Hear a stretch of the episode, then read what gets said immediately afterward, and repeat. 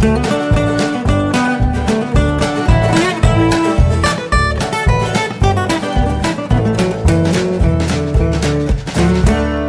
und herzlich willkommen zu Jörn Schars feinem Podcast, Episode 208. Ich bin Jörn Schaar und ihr seid es nicht. Ja, jetzt hat es letzte Woche doch nicht geklappt äh, mit dem Podcasten. Es ist gerade äh, ziemlich viel. Ich bin ein bisschen überarbeitet. Ich will nicht sagen, ich gehe auf dem Zahnfleisch, das wäre übertrieben, aber ähm, wenn jetzt dann nächste Woche Wacken vorbei ist, dann ist es auch sehr, sehr gut, dass ich auf dem äh, dass ich Urlaub habe und da freue ich mich drauf. Also ich habe einfach gerade keine Zeit für Podcasts, ich habe keine Zeit für irgendwie Studiobaumaßnahmen. Immerhin, unser äh, Gastkинdzimmer äh, ist schon fertig. Also wir habt ja erzählt, wir kriegen eine Gastschülerin aus den USA.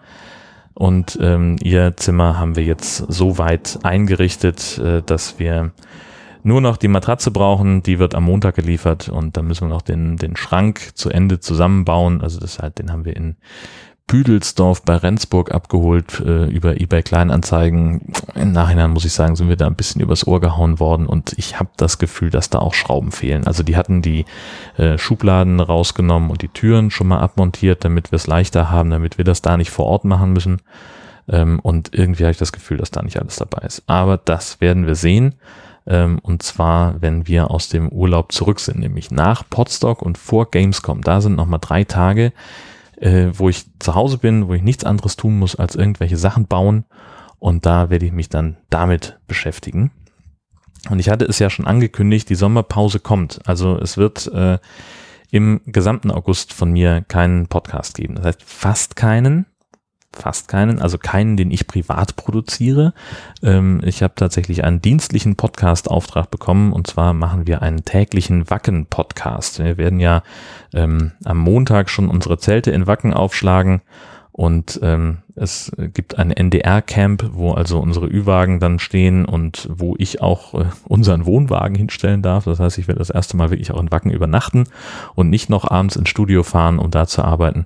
Und da setzen wir uns eben dann äh, abends, wenn alles einigermaßen erledigt ist, mal für ein paar Minuten zusammen, unterhalten uns lose, was wir so erlebt haben, äh, was für ähm, ja, was, was wir, also wenn du so, so einen Beitrag vom Festival produzierst, dann hast du einfach eine Menge Material übrig und da hast du auch Zufallsbegegnungen gehabt, die ähm, in der Regel einfach sehr unterhaltsam sind, die es aber natürlich nicht ins Programm schaffen weil die den Beitrag vielleicht nicht voranbringen.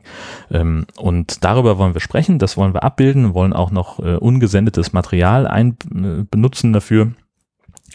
Und das wird eben auch ein Teil meiner Arbeit sein, in Wacken dieses Jahr diesen Podcast zu produzieren. Ähm, der Teaser ist schon online, die, die Nullnummer sozusagen. Ähm, und die erste Episode erscheint dann am Dienstag, den 31.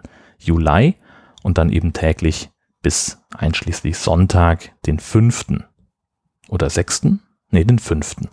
Ähm, da gibt's dann jeden Tag was und ich hoffe einfach mal, dass wir da äh, dann auch im Jahr drauf wieder den Auftrag kriegen, dass wir das dann fortsetzen können. Das wird bestimmt sehr super werden. Ja, so ansonsten äh, arbeitsmäßig, ähm, ich habe ja schon ewig nichts mehr erzählt. Äh, ich war an der Eiderfähre in Bargen am 9. Juli, das ist ewig her, ähm, war ich ähm, morgens mit dem Ü-Wagen in dem Ort, Ortsteil Bargen, der gehört zum Dorf Erfte und äh, das ist halt, es klingt, es ist genauso groß wie es klingt. Da ist nix, außer die Eider. Ähm, und vor allem ist da von Erfte aus geht eine Straße nach Pahlen. Und in Pahlen ist auch nix. Aber dazwischen ist eine Brücke. Und diese Brücke, so eine Klappbrücke, ne, weil da, äh, die geht über die Eider, äh, da fahren Segelschiffe, hauptsächlich Sportboote, Sportkapitäne, Sportskipper, Freizeitskipper, wollte ich sagen. Ähm, und die Brücke muss jetzt halt einfach mal nach, weiß nicht, 30 Jahren mal angeguckt werden, saniert werden. Das muss alles irgendwie ein bisschen neu und so. Das Ganze dauert bis in den September oder Oktober sogar rein. Und während der Schulferien haben sie sich ganz schlau gedacht, machen wir da einfach mal komplett dicht. Wenn da kein Schulbus drüber fahren muss, die anderen, die kriegen das irgendwie hin, äh, da sperren wir das Teil mal. Heißt für einen Arbeitnehmer, der vielleicht in Erfte wohnt und in Palen arbeitet, eben nicht mehr neun Kilometer zur Arbeit, sondern bis zu 50, je nachdem, welche Umleitungsstrecke er nimmt. Äh, die kürzere ist übrigens 40 Kilometer lang. Und da kommt jetzt also Bargen ins Spiel. Bargen, wie gesagt, ein kleiner Ortsteil von Erfte. Äh, und da gibt es die Bargener Fähre. Das war bis in die 60er Jahre hinein eine richtige Autofähre. Dann wurde die Brücke gebaut und die Fähre ging pleite. Und dann hat also 2001 äh, ein Fährverein, ein Verein von Ehrenamtlichen, ähm, eine kleinere Version dieser Fähre gebaut und äh, setzt damit jetzt eben Fußgänger und Radfahrer über. So, die Eider ist an der Stelle keine Ahnung, 30 Meter breit, also die Fahrt dauert zwei Minuten, kostet einen Euro, egal ob du Fahrrad dabei hast oder nicht. Und die haben sich jetzt überlegt, in der Zeit der Sperrung könnten wir es ja so machen, dass wir einfach äh, unsere Freiwilligen fragen, hey, wollt ihr nicht morgens und abends jeweils zwei Stunden ähm, die Fähre fahren? Und alle, die dann so pendeln, die normalerweise die Eiderbrücke bei Palen benutzten würden, die können ja ihr Auto beispielsweise am Parkplatz Erfte abstellen und dann fahren die rüber und lassen sich auf der anderen Seite von ihren Kollegen abholen. Und das ist exakt das, was sie machen. Und äh, zur, zur Eröffnung äh, dieser, zum, am ersten Tag dieses Dienstes war, war ich also mit dem Ü-Wagen da, habe da ein bisschen berichtet und äh, das ist tatsächlich eine sehr, sehr schöne Ecke da von der Eider. Und da sind auch zwei Campingplätze. Ähm, der eine, den habe ich mir angeguckt, weil der zufällig auf der Seite der Eider war, wo ich auch war. Ähm, und ja, der ist, boah, könnte ich mir schon vorstellen, ist jetzt nichts Wildes, aber äh, mal für ein, zwei Nächte geht das bestimmt. Und den anderen, den muss ich mir dann auch nochmal angucken. Also vielleicht ist das sowas für, für so einen Kurztrip, mal übers Wochenende. Irgendwie sowas. Und äh, was ich übrigens schon sagen kann, ist, dass dieser Service von der, von den Leuten sehr, sehr gut angenommen wird. Also der, mein letzter Stand ist, dass die pro Tag 80 Passagiere haben und gar nicht mehr nur ähm, Personen und Fahrräder transportieren, sondern eben auch Waren. Dass also auch mal jemand ankommt mit einer Schubkarre und da ist dann so ein Beutel Hühnerfutter drin, so ein, so ein 30 Kilo Sack und den hieft er dann auf die Fähre und auf der anderen Seite steht der, der Empfänger und der holt ihn dann am anderen Ufer ab. Ähm, und sowas, das finde ich natürlich total großartig. Ähm, und die freuen sich natürlich auch darüber, weil die auch einigen Aufwand getrieben haben. Der eine ähm, hat extra seinen Campingwagen da auf den äh, neben das Fährhaus gestellt und, und übernachtet da eine ganze Woche. Ähm, und ja, das geht jetzt die ganzen Sommerferien durch und äh, in den Herbstferien weiß ich jetzt noch gar nicht, da haben sie sich noch nicht entschieden, aber die Sommerferien über machen sie das und das funktioniert tatsächlich genau so wie, wie gedacht. Ähm, einige Leute hatten dann äh, ihren Zweitwagen auf der einen Seite äh, abgestellt, andere kamen dann wirklich mit dem, Fähre, äh, mit dem Dienstwagen an die Fähre und haben dann äh, darauf gewartet, dass eben ihr Kollege ankommt, der sich dann äh, von, vom Ehepartner fahren ließ. Und so eine Geschichte, also das, das konnte ich schon sehen und das scheint tatsächlich sehr, sehr gut zu funktionieren. Ja, und es war richtig, war richtig gut. Also war ein schöner Termin, der, der einigen Spaß gemacht hat. Zumal es war eine Live-Schalte geplant zwei Minuten bisschen Gespräch mit dem Moderator und ich hatte mir den Fährmann ähm, dazu gebeten, dass ich mit dem noch äh, kurz spreche über den organisatorischen Teil. Und ähm, wir waren gerade dran, also aus dem Kopfhörer kam die Meldung, in 30 Sekunden geht's los. Ich habe das dann weitergegeben an meine beiden, äh, den, den Fährmann und seinen Vorsitzenden da vom Verein, der daneben stand und in dem Moment eher unbeteiligt war. Ähm, und dann ging das also los, das Gespräch lief, ich habe mich mit dem Moderator unterhalten und in dem Moment wo der Moderator die nächste Frage stellte, wo also dann der, der Fährmann was, äh, auch was sagen sollte, geht der Typ weg, um mal zu gucken, weil er glaubte gesehen zu haben, dass auf der anderen Seite jemand steht, den er gleich rüberfahren muss. Und dann war der drei Meter von mir weg und ich konnte nicht hinterher, weil ich auch noch einen Assistenten dabei hatte, der meinen Sender hochhalten musste, weil wir sonst den Kontakt zum Ü-Wagen nicht so gut hatten. Und ich war am Winken und am Gestikulieren, dass er zurückkommt. Und er kam nicht. Und dann habe ich schon angefangen zu reden, war immer noch am Winken und dann dreht sich der, der Vorsitzende um und sagte, Uwe, kommst noch mal? Und dann war er wirklich in der Sekunde war er wieder da. Im, Im zweiten, also im schlimmsten Fall hätte ich natürlich einfach sagen können, ja, ich nehme jetzt spontan einfach den Vorsitzenden vom Verein, der hätte die Frage genauso gut beantworten können, hätte kein Mensch gemerkt. Aber es war halt so, hm, erstmal durchatmen und so ein bisschen, so, so, so ein bisschen äh, was ähm, äh, ja, wo, wo so ein kleiner Moment, wo einem der, der Schreck in die Hose fährt. Nee, nicht in die Hose, nee, in die Glieder. Der, fährt, der Schreck fährt in die Glieder. Genau, richtig. Ähm, ja, das, das war dieses. Und ich hatte ähm, dann die, die Tage immer, es war immer irgendwas danach. Also es war, war ziemlich cool. Ich hatte immer irgendwie was zu tun. Ich kam aber nicht dazu, mal die Sachen vorzubereiten, die ich mir schon so lange hingelegt habe, die ich schon so ein bisschen vor mir hergeschoben hatte. Und dann hatte ich so einen Tag, wo ich gesagt habe, heute mache ich das. Und das war der 19. Juli. Ja, ich glaube ein Dienstag oder so habe ich gesagt, heute mache ich das, ich nehme heute nichts anderes an, mache nur das, kümmere mich nur darum, dass das abgearbeitet wird. Also ich musste da ein paar Termine vereinbaren für, für zwei Geschichten. Ähm, und das war ein bisschen knifflig, die Leute zu erreichen, mit denen ich da sprechen wollte. Und da ähm, hakte das so ein wenig. Dann habe ich noch gedacht, muss ich mir einen neuen Ansprechpartner suchen, ähm, mit dem ich das dann machen kann. Und wir saßen in der Konferenz und dann kommt so eine so eine Meldung, ja, in, in Büsum ist ein Boot gekentert und zwei Leute werden vermisst. Und haben uns angeguckt. Mein Kollege, der andere Kollege und ich. Und wir haben alle irgendwie so, ja, und dann habe ich gesagt, ja, dann mache ich das halt. Ähm, und habe dann von 12 Uhr an, also so lange dauerte es dann noch, bis wir die, die Infos zusammen hatten, aber von 12 Uhr an stündlich berichtet ähm, mit den Informationen, die dann so tröpfchenweise zu uns durchdrangen ähm, die wir uns ran telefonieren konnten, weil halt noch niemand so richtig viel wusste. Das war zu dem Zeitpunkt nur klar, das Boot hätte schon am Vorabend um 19 Uhr wieder in, im Hafen sein sollen, war es nicht. Und morgens hat eben der, ähm, der äh, Chef der Firma versucht, seine Leute zu erreichen, hat sie nicht erreicht und hat dann eben gesagt, okay, dann muss irgendwas passiert sein und hat die Seenotrettung angerufen. Und ja, es war, es ist dann im Endeffekt sehr, sehr glimpflich ausgegangen. Es ist wirklich eine, eine schöne Geschichte, die da entstanden ist. Ähm, also die beiden ähm, wurden offenbar von einer großen Welle erfasst. Also die Seenotretter sagen, dass das Meer war an dem Tag äh, platt wie ein Ententeich äh, und dann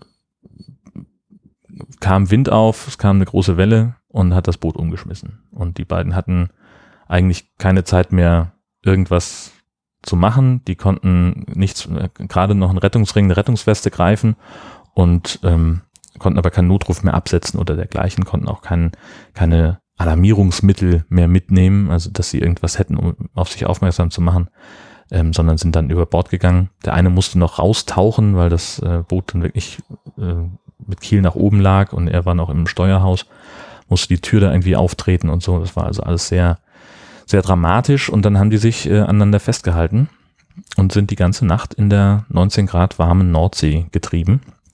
Und der eine äh, muss wohl einen ziemlichen Überlebenswillen gehabt haben, den anderen immer wieder geschüttelt und gerüttelt haben, ihn vom Einschlafen abzuhalten.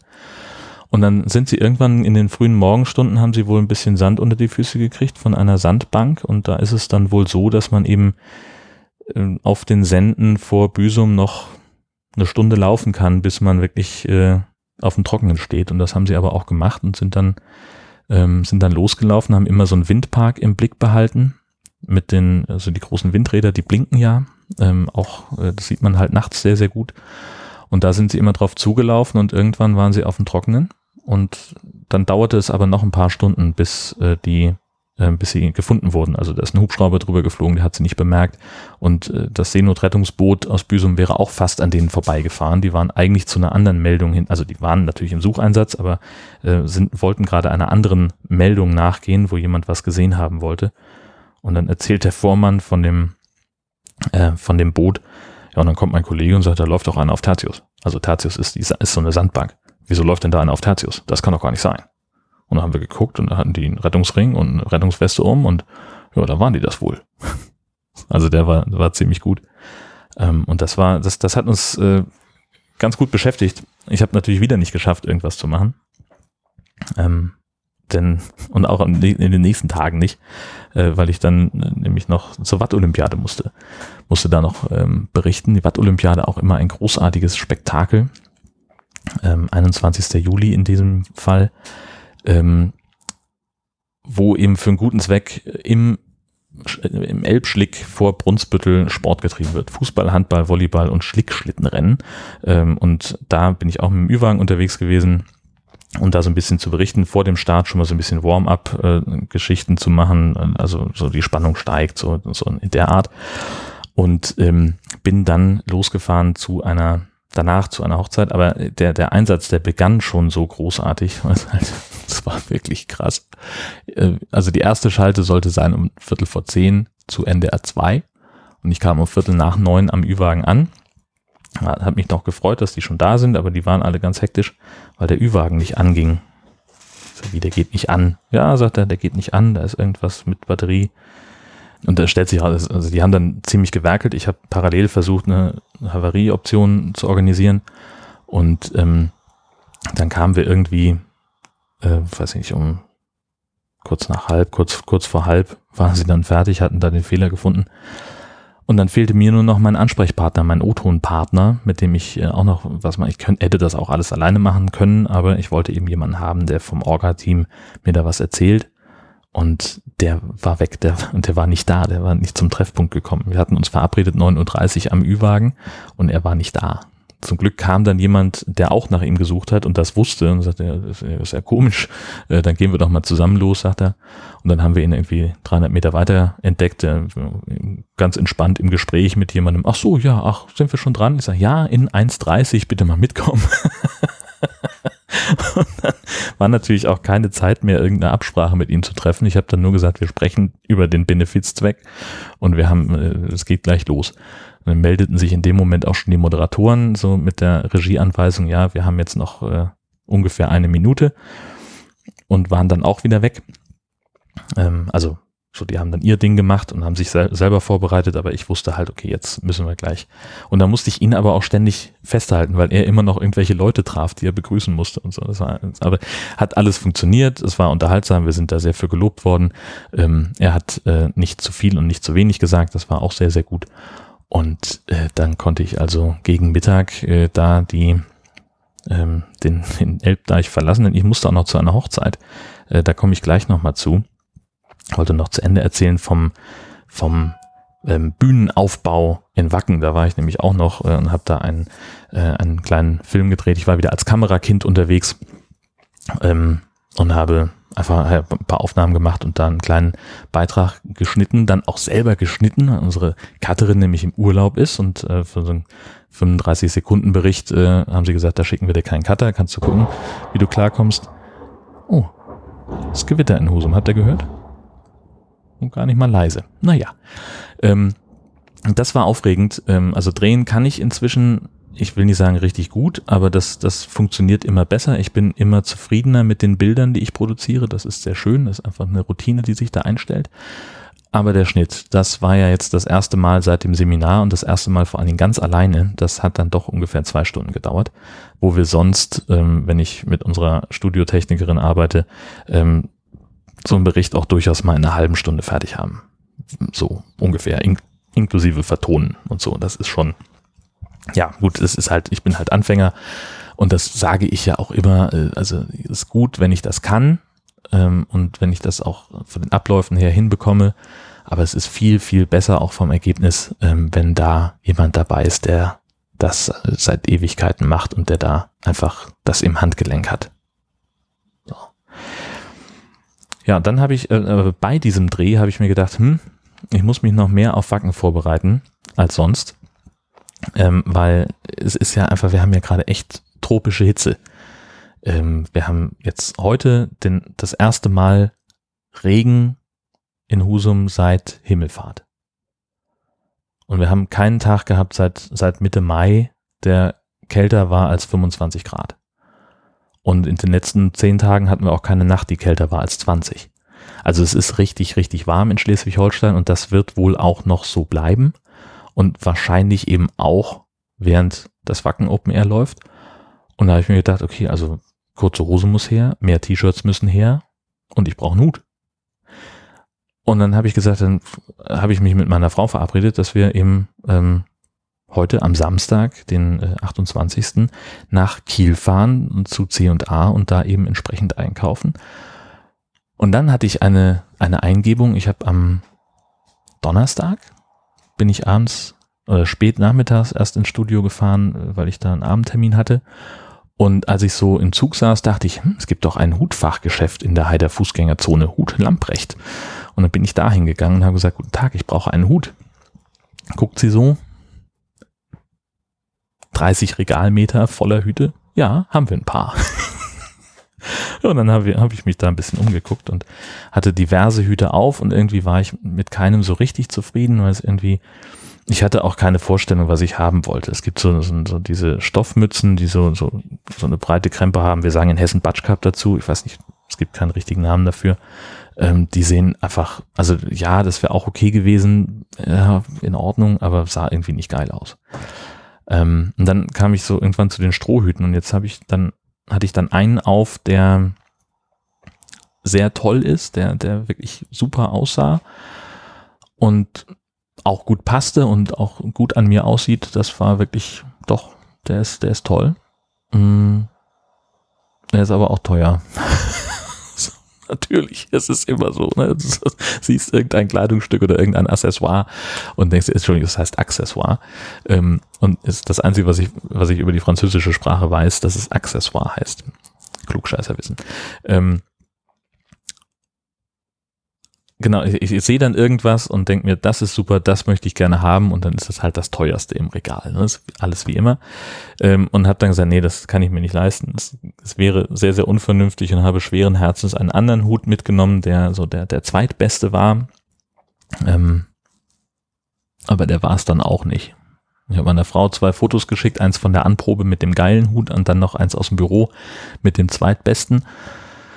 Und dann ging das irgendwie so zwei, drei Telegram-Nachrichten hinterher und da sagt sie, dann kauf den doch einfach. Ja, das habe ich jetzt auch gemacht und habe mir einen, also jetzt einen echten Panama gekauft. Äh, handgeflochten aus Ecuador, Lichtschutzfaktor 30, wasserabweisend, bla bla bla. Ich möchte nicht über den Preis sprechen für einen Hut. 170 Euro, naja, ja, nicht ganz 170 Euro. Ähm, aber es war eine gute Entscheidung und ich mag diesen Hut, ich sehe gut da, damit aus und alles, was ich jetzt noch brauche, ist ein Hawaii-Hemd und wenn ich mich dann glatt rasiere, dann sehe ich aus wie dieser ähm, fiese IT-Administrator aus Jurassic Park, der die Dinosaurier-Eier verkauft und den ganzen Park äh, vor den Affen gehen lässt. So, äh, wir sind, wir sind uns sehr ähnlich dann. Wenn ich ein Hawaii-Hemd finde und auf die Idee kommen würde, mich zu rasieren. Was beides noch nicht passiert ist. Und rasieren sowieso nicht. Mm, ja, und äh, dieser Hut, ähm, den habe ich dann auch konsequent, also man muss ja immer bei allen Sachen den Preis pro Benutzung rechnen. So, wenn du dir also etwas sehr Teures kaufst, dann musst du es halt einfach nur häufig genug benutzen, damit dann äh, der, der äh, Preis pro Benutzung irgendwann gegen einen Euro geht und dann ist es vertretbar. So. Oder man sagt halt, also hat eine Bekannte von uns, die sagte, ähm, sie hat sich äh, Schuhe gekauft für, ähm, für 200 Euro, die sie einfach toll fand, aber sie sagt eben auch, wenn sie die nicht mindestens zehnmal anhat, dann ist das, dann ist das verschenkt, dann ist, dann hat sie da was falsch gemacht, dann ist der Preis pro Benutzung zu hoch. So, und also habe ich mir gesagt, dann muss ich den Hut häufiger tragen, habe ihn auch konsequent am Freitag aufgesetzt. Gestern wollte ich eigentlich frei machen, ging aber nicht, weil ich äh, wieder mal Kamerakind sein musste und äh, für einen Kollegen den Kameramann spielen. Der ähm, sollte nämlich einen Film drehen über die Auswilderung der ersten Heuler aus der Seehundstation in Friedrichskoog und äh, ist aber nicht so VJ-sicher, wie ich es bin inzwischen. Also habe ich gesagt, ja, dann mache ich das halt. Bin da extra nochmal für reingefahren haben uns die Kamera geschnappt dahin, alles klar, bäh, bäh, bäh, bäh, und haben auch in der Seehundstation schon Aufnahmen gemacht und ähm, dann waren wir in der Meldorfer Bucht, wo die Viecher dann aus ihren Transportboxen rausrobben und ins Meer flutschen sollten, haben sie auch gemacht, war alles prima, nur mein Hut, der wollte da auch unbedingt mitspielen. Es kam eine Windböe und mein Hut flog von meinem Kopf auf den Heuler zu, über den Heuler drüber ins Wasser rein ein Aufschrei, nicht von mir, sondern von der Leiterin der Seehundstation, die sagte, das ist genau die menschliche Störung, die wir jetzt gerade nicht gebrauchen können. Den Hut aus dem Wasser, aber schnell. Und bevor ich irgendwas sagen konnte, hatte den ein freundlicher Mitarbeiter ähm, der Seehundstation raus dem Wasser gefischt und erstmal sicher im, in, in deren Transporter verwahrt, damit das nicht normal passiert. Also es ist nichts, es ist, er ist nicht weg. Ich hatte furchtbare Angst in dem Moment. Ich hatte die Hose schon aus, wollte hinterher springen, nein, musste ich nicht. Ähm, und wir haben dann da noch zu Ende drehen können und es war dann auch alles gar nicht so schlimm. Habe mich zerknirscht, entschuldigt und sie sagte, ja, es kann ja mal passieren. Ist alles gut. Aber es gibt eben ein Foto von meinem Hut mit Seehund, weil der DPA-Fotograf natürlich geistesgegenwärtig auf seinen Auslöser gedrückt hat. Ich verlinke euch das in den Show Notes. So viel zum Thema Arbeit. Ich gebe ja immer gerne einen Rückblick auf meine Arbeit. Ähm, das war's dann jetzt damit und wir haben unfassbar viel Zeit damit verdattelt, aber egal. Ähm, was ich noch erzählen wollte, ähm, wir waren auf zwei Hochzeiten. Einmal auf äh, der eines sehr, sehr guten Freundes von mir. Ähm, das war am 12. Äh, sind wir, bin ich dahin gefahren, ähm, erstmal zum Standesamt und dann zum Polterabend. Ähm, das war ganz fantastisch und äh, dann kam Freitag äh, meine Frau an, die äh, Teil des Pastorinnen-Teams war, äh, das die Trauung durchgeführt hat. Er hat drei Pastorinnen im Freundeskreis und die sollten alle beteiligt sein. Und äh, das war wunderbar. Wir haben eine tolle Party, äh, tollen, erstmal einen tollen Gottesdienst gefeiert und dann eine tolle Party. Ähm, waren da mit dem Bulli meine Eltern, da konnten wir dann direkt übernachten. Das war auch sehr, sehr gut. Und dann sind wir am Sonntag, den 15. wieder zurückgefahren. Und das ist jetzt eigentlich das, das Thema. Ähm, die schlechte User Experience an deutschen Raststätten, das ist unfassbar. Wir haben bei meinen Eltern nur eine Kleinigkeit gefrühstückt, weil wir auch beide noch nicht so richtig viel Hunger hatten. Es gab ja einfach sehr, sehr viel zu essen auf der Hochzeit. Und haben dann gesagt, ja komm, wir fahren lieber ein bisschen früher los, ähm, damit wir dann eben auch mit Blick auf Sommerferien und heißes Wetter und sowas, dass wir eben ähm, gut durchkommen und wollten uns dann unterwegs was holen und sind dann erstmals rausgefahren in der Raststätte Tecklenburger Land und sind da sofort wieder raus, weil es halt als vegetarisches Gericht nur einen Salat gab. Und sonst nichts. Kein warmes vegetarisches Essen. Was ist das für eine Scheiße? An der nächsten Raststätte im Prinzip das gleiche, Wildeshausen Ost. Genau das gleiche. Das vegetarische Essen war äh, es gab eine Portion Gemüse, Erbsen und Bohnen und süße Zwiebeln dazu oder Pommes. So. Und nu? Also das ist doch scheiße.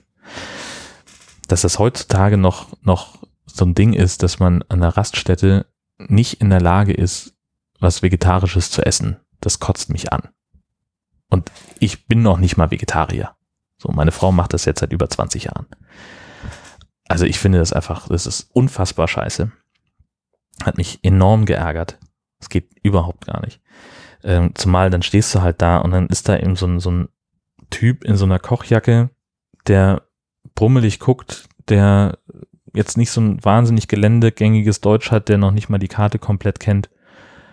Ähm, nichts gegen Leute, die nicht, nicht gut Deutsch sprechen können. Entschuldigung, das sollte so nicht klingen, aber so, das ist halt so, so ein Klischee, weißt du, wir, wir holen uns halt irgendwelche billigen Hilfsarbeiter aus, aus äh, Osteuropa, denen wir nicht so viel zahlen müssen, ähm, und stellen die hin und die müssen ja sowieso nichts weiter tun, als den Mist in die Fritteuse hauen. Ähm, und ansonsten muss der halt mit den Schultern zucken, wenn es irgendwas nicht gibt, was der Kunde haben will. Da ist dann auch keinerlei Flexibilität. So, da ist halt, die Küche besteht aus einer, aus, aus so einem Warmhalteding, wo irgendwelche unappetitlichen Sachen vor sich hinschmoren, Frikadellen und, und Fleischkäse und irgendwelche Schnitzel und Backfisch, wo du halt schon sehen kannst aus fünf Meter Entfernung, das schmeckt eklig. Und das wird dann, das ist aber nur das, das, das Präsentationszeug. Also das, wenn, wenn er dann davon was zubereiten soll, dann greift er in die Kühlung, holt das raus und tut das, bestenfalls tut das auf die Bratplatte, aber das meiste davon ich stand in der Schlange, ich konnte es beobachten, geht einfach sinnlos in die Fritteuse. Ekelhaft. Naja. Das, also geht gar nicht. Und dann ist natürlich darüber hinaus, gibt es dann eben noch so eine andere Frage, die sich mir dann in den Tagen danach gestellt hat, und zwar Hygiene im Lebensmittel-Dienstleistungsgewerbe. Bäcker, Metzger, Subway, also gerade beim Bäcker machen sie ja seit einigen Jahren einen ziemlich Tanz damit, ähm, wie sie die Lebensmittel anfassen. Da gibt es dann Bäckereien, die ihren ähm, MitarbeiterInnen vorschreiben, an einer Hand einen Gummihandschuh zu tragen und damit das ähm, Gebäck anzufassen. Wenn die jetzt aber, so natürlich bist du halt irgendwie Rechtshänder, natürlich ziehst du den Gummihandschuh an die rechte Hand. Und natürlich fassen die dann den Gummihandschuh an und lassen sich da dann auch das Geld reinlegen in die Gummihandschuhhand. Und dann kannst du es vergessen mit der Hygiene und dann ist halt dieser ganze, äh, dieser ganze Affentanz vorbei. Dann gibt es welche, die nehmen eine Zange, okay, das, das, das funktioniert. Ich habe auch schon welche gesehen, die haben so eine Art Plastiktüte an der Gummischnur am Gürtel hängen und können dann damit greifen und lassen dann einfach diese Tüte wieder fallen und haben dann die Hände sauber oder beziehungsweise nicht in Kontakt mit dem, mit dem Gebäck. Das ist dann auch in Ordnung. Äh, dann habe ich jetzt irgendwie, war ich beim Metzger vor, das ist schon ewig her, das aber passt in die Reihe. Ich habe äh, beim, beim Metzger äh, Mittagstisch gegessen und habe mein Geld auf den Tresen gelegt und sie sammelt das so in ihre Gummihandschuhhand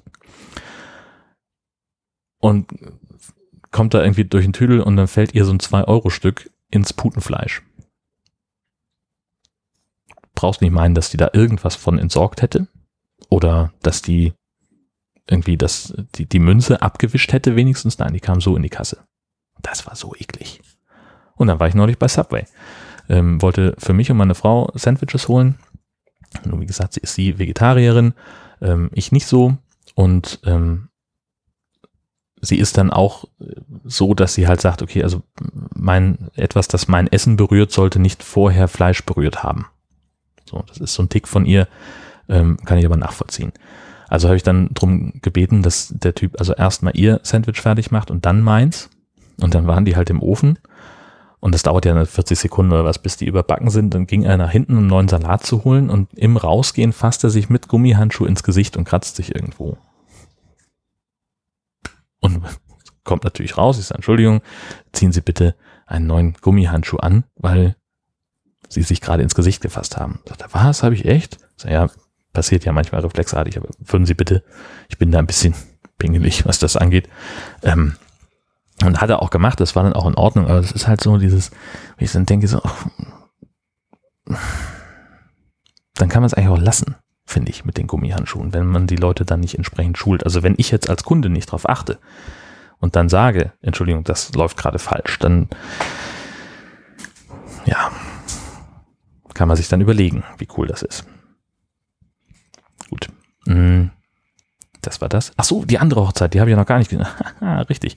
Die andere Hochzeit, die, ähm, äh, das, das war hier in der Gegend, ähm, eine Zufallsbekanntschaft von uns. Ähm, die haben wir bei einem, bei einem Geburtstag von einer Freundin kennengelernt und die hat erzählt, dass sie heiraten will und meine Frau sagte, hm, braucht ihr noch eine Pastorin? Und sie antwortet, ja, brauchen wir echt. und da hatte sie einen Auftrag. Ähm, das war, das war auch echt schön. Schöne Trauung äh, und super aufregend, weil nämlich in der Kirche auf einmal eine Fledermaus rumgeflogen ist. Die hat sich wohl irgendwie vertan mit der Uhrzeit oder irgendwas, hat sich verflogen. Auf jeden Fall flatterte sie durch den, durchs Kirchenschiff und kam nicht mehr raus, fand den Weg nicht mehr und war dann irgendwann richtig, richtig fertig, also ausgepowert. Ähm, und hat dann irgendwie hinter so einem, hinter so einem Lieder, äh, so die, dieses Brett, wo die Lieder angeschlagen werden, da hat sie sich erst versteckt, kam dann da aber auch wieder raus, ist durch die Gegend geflogen und dann landete sie irgendwo im Altarraum und ist dann aber einmal komplett durch den gesamten Kirchengang gekrabbelt auf allen Vieren bis nach hinten und da hat dann die Küsterin einen Eimer draufgestellt und sie mit so einem Zettel nach draußen gebracht zu so einem Schuppen. Ähm, ich habe noch gesagt, ob sie ihr vielleicht irgendwie noch, noch eine Schale Wasser hinstellen kann, dass die vielleicht einfach sich, dass die wieder zu Kräften kommt. Und keine Ahnung, ob die jetzt überlebt hat. Das war aufregend. Naja. Ähm, achso, und dann hatte ich heute noch so einen Fall, wir waren ja heute, hatte ich das erzählt, dass ich, genau, richtig, wir waren heute in Kiel zum Klamottenshoppen, richtig. Ich wollte auch einen Hut kaufen, den habe ich in Heide gekauft. Und jetzt waren wir heute Klamotten kaufen, ein paar neue T-Shirts, paar neue Hemden, kurze Hose, sowas, als was ich halt gerade jetzt nicht mehr so da hatte. Und ähm, ich komme, wir standen im Parkhaus vom Sophienhof, hatte mir noch, ähm, ich hatte noch 14 Euro in Bar und habe mir in meinem jugendlichen Leichtsinn nach dem Mittagessen noch schnell zwei Rosinenbrötchen gekauft. Beim Bäcker. Für 1,60 Euro. Natürlich habe ich dann mit den Münzen bezahlt und äh, der Parkscheinautomat wollte 4 Euro von uns haben, weil wir ja schließlich zwei Stunden da waren. Ähm, und dann habe ich also mit dem Zehner zähneknirschend bezahlen müssen. Äh, und dann kam dieser ganze Münzgeld-Jackpot da raus, weil sie natürlich dann nicht nur 2 Euro Münzen als Wechselgeld rausgeben. Nein, wir geben einfach von allem ein bisschen raus, damit das gleichmäßig absinkt, unsere Bargeldbestände. Und während ich noch dabei war, diese Münzen aus dem Rückgabefach rauszusammeln, kommt von hinten eine Frau und fängt an, in alle möglichen Öffnungen des Fahrkarten, des, des Parkscheinautomaten ihre Parkscheinkarte einzuführen. Und ihr Mann immer von hinten, nee, nicht da. Und sie immer, ja, wo denn, wo denn? Und ich so, Entschuldigung, haben Sie Fieber? Ich stehe doch noch hier. Ich, meine Karte ist da noch drin. Ich bin hier noch beschäftigt. Lassen Sie mich doch mal 30 Sekunden das, das Bargeld da raussammeln. Also, was für Arschgeigen das auf der Welt gibt. Das ist unfassbar. So, dass nicht mal, also, in, was für einer Kack-Hektik-Welt leben wir denn, wenn man noch nicht mal dafür Zeit hat, sein, sein Wechselgeld aus dem Parkscheinautomaten rauszuzuppeln. Hab ich mich geärgert. Himmel. Naja. es ist, wie es ist. So, liebe Freunde, das war es jetzt dann wirklich. Ähm, mehr habe ich nicht zu erzählen. Ich werde eine Menge zu erzählen haben, wenn ich aus der Sommerpause wieder da bin. Einerseits von Wacken, dann aus unserem Urlaub und von der Gamescom. Habe ich ja alles schon erzählt, äh, dass ich das vorhabe. Dann erscheint die nächste Folge nach jetziger Planung am 2. September. Und dann geht's auch wieder mit den anderen Podcasts aus meiner Feder weiter. Ähm, mit High Alarm, mit Nord-Süd-Gefälle, What's in Your Pants irgendwann auch. Gucken. Haben noch keinen Termin gemacht, wann die Pause vorbei sein wird. Und ach ja, Podstock ist ja auch noch, das kommt da auch mit rein, das wird super. Gut, und damit euch die Zeit nicht ganz so lang wird, könnt ihr natürlich einfach den Wacken-Podcast abonnieren von uns NDR-Reportern. Ähm, den Link findet ihr selbstverständlich in den Show Notes und ich werde den, den Feed auch gleich bei FÜD eintragen, wenn das nicht schon irgendjemand gemacht hat. Ich wünsche euch einen fantastischen August und wir hören uns dann nächsten Monat wieder. Rinja hauen. Tschüss.